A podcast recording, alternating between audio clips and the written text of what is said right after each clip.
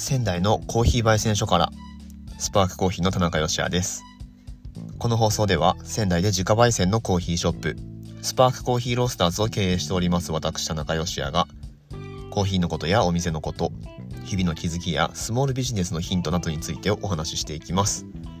リスナーの皆さんの今日の一日がちょっと良くなることを願いつつ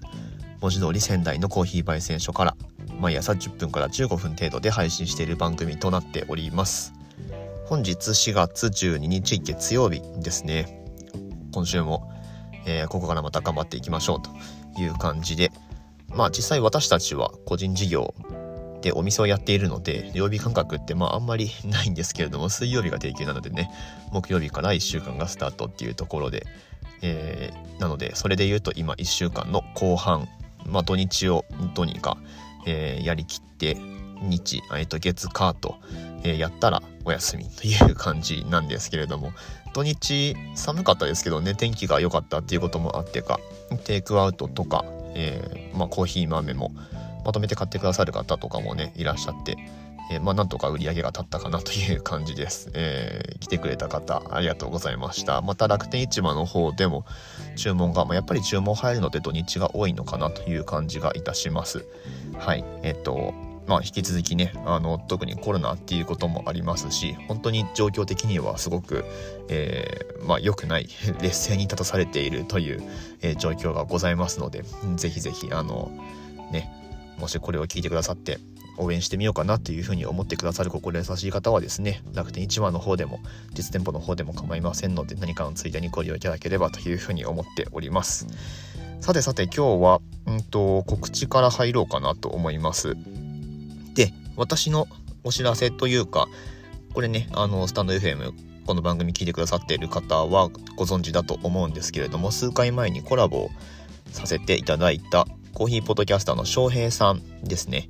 えー、音声配信プラットフォームヒマラヤの方でコーヒー沼で泥遊びという人気番組のパーソナリティさんでございますけれども翔平さんこの度 Kindle 出版という、えー、なんだろう著者デビューみたいなはい、本を出されたんですね。はい。素晴らしいですよね。本を出されるっていう。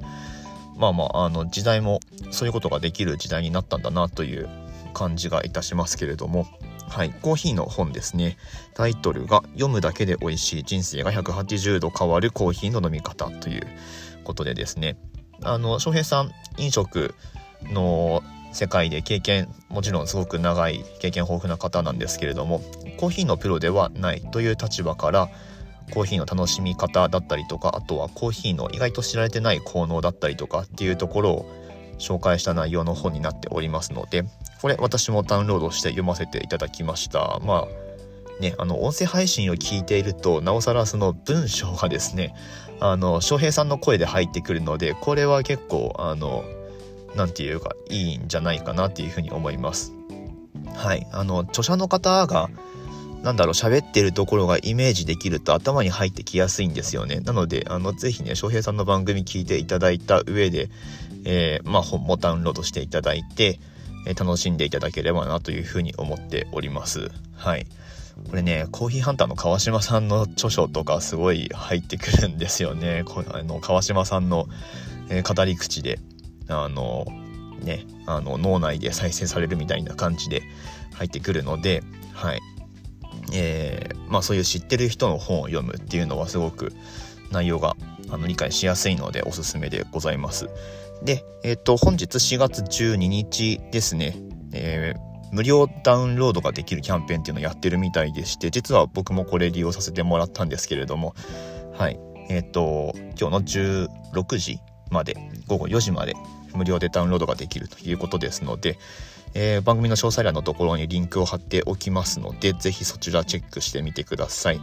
まダウンロードすればいつでも読めますので、まあまあ、まずは翔平さんの番組の方から聞いていただくでもいいですし、はい、えー、ぜひね、あの、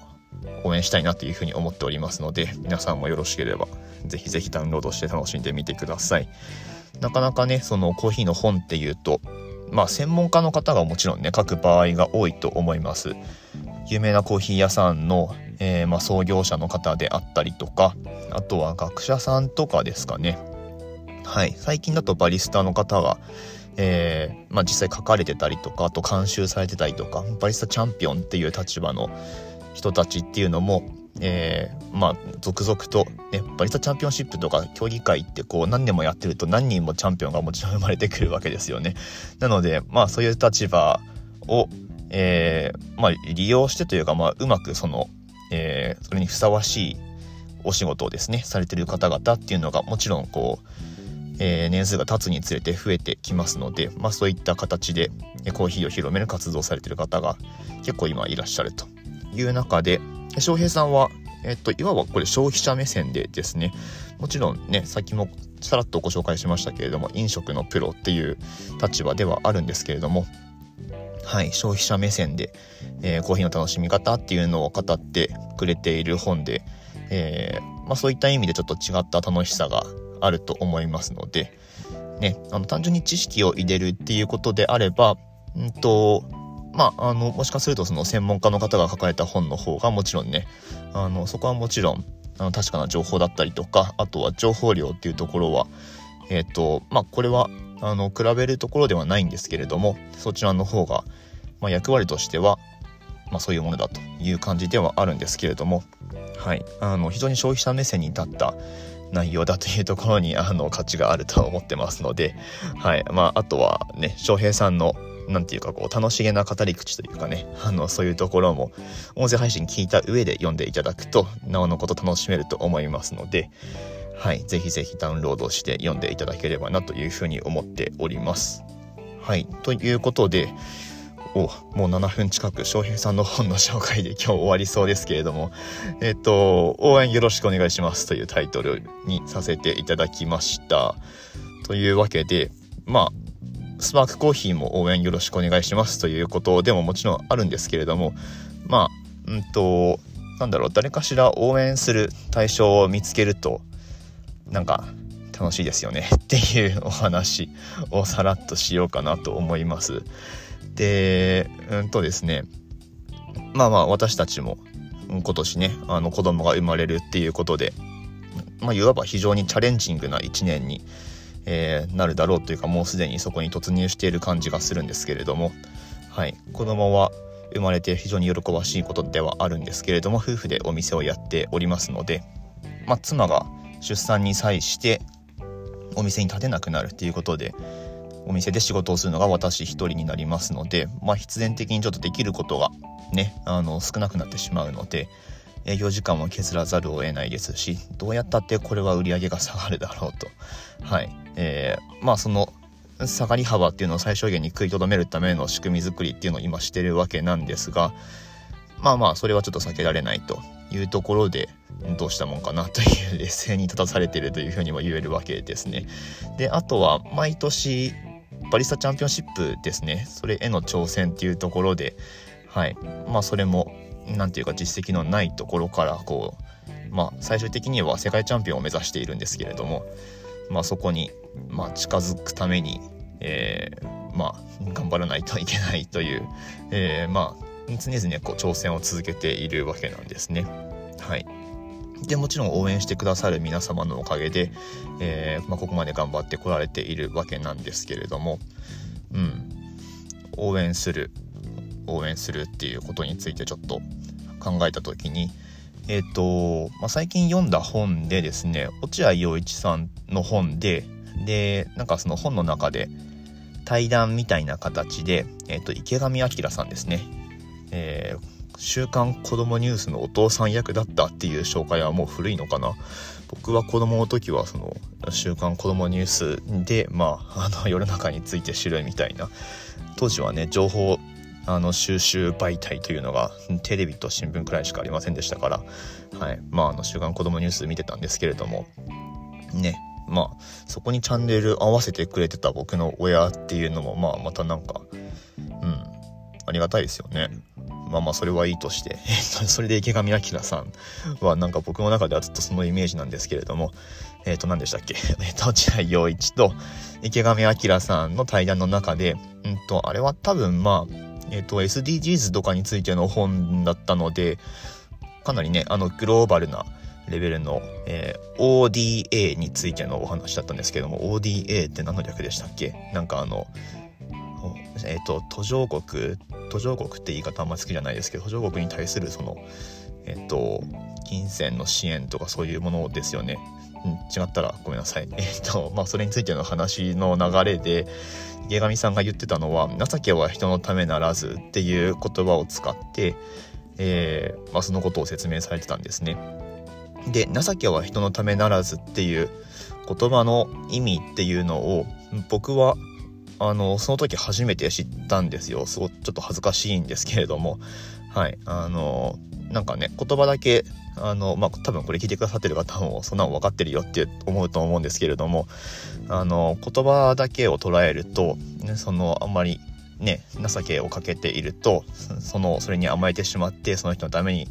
ならないから良くないみたいな意味合いに聞こえるかもしれないんですけれども、うんとまあ、実はそうではなくて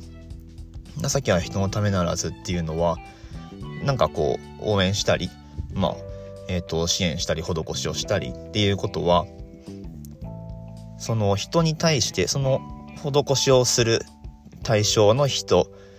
のためっていうよりかは最終的に自分に返ってくるようにするものだよっていう意味合いの言葉らしいんですよね。っていうあのご存知ですよね。それは。ただ僕はそれ知らなくってその本の、まあ、対談の中で池上彰さんが言ってたのを聞いて初めてそういう意味があるって知ってあそうなんだと思って。うん。結局そのねあの応援するっていうのでもちろんその応援している人のためになればいいとは思うんですけれどもまあそれをすることであの巡り巡ってなんかこう自分に最終的に返ってくるっていうまあそういう言葉の意味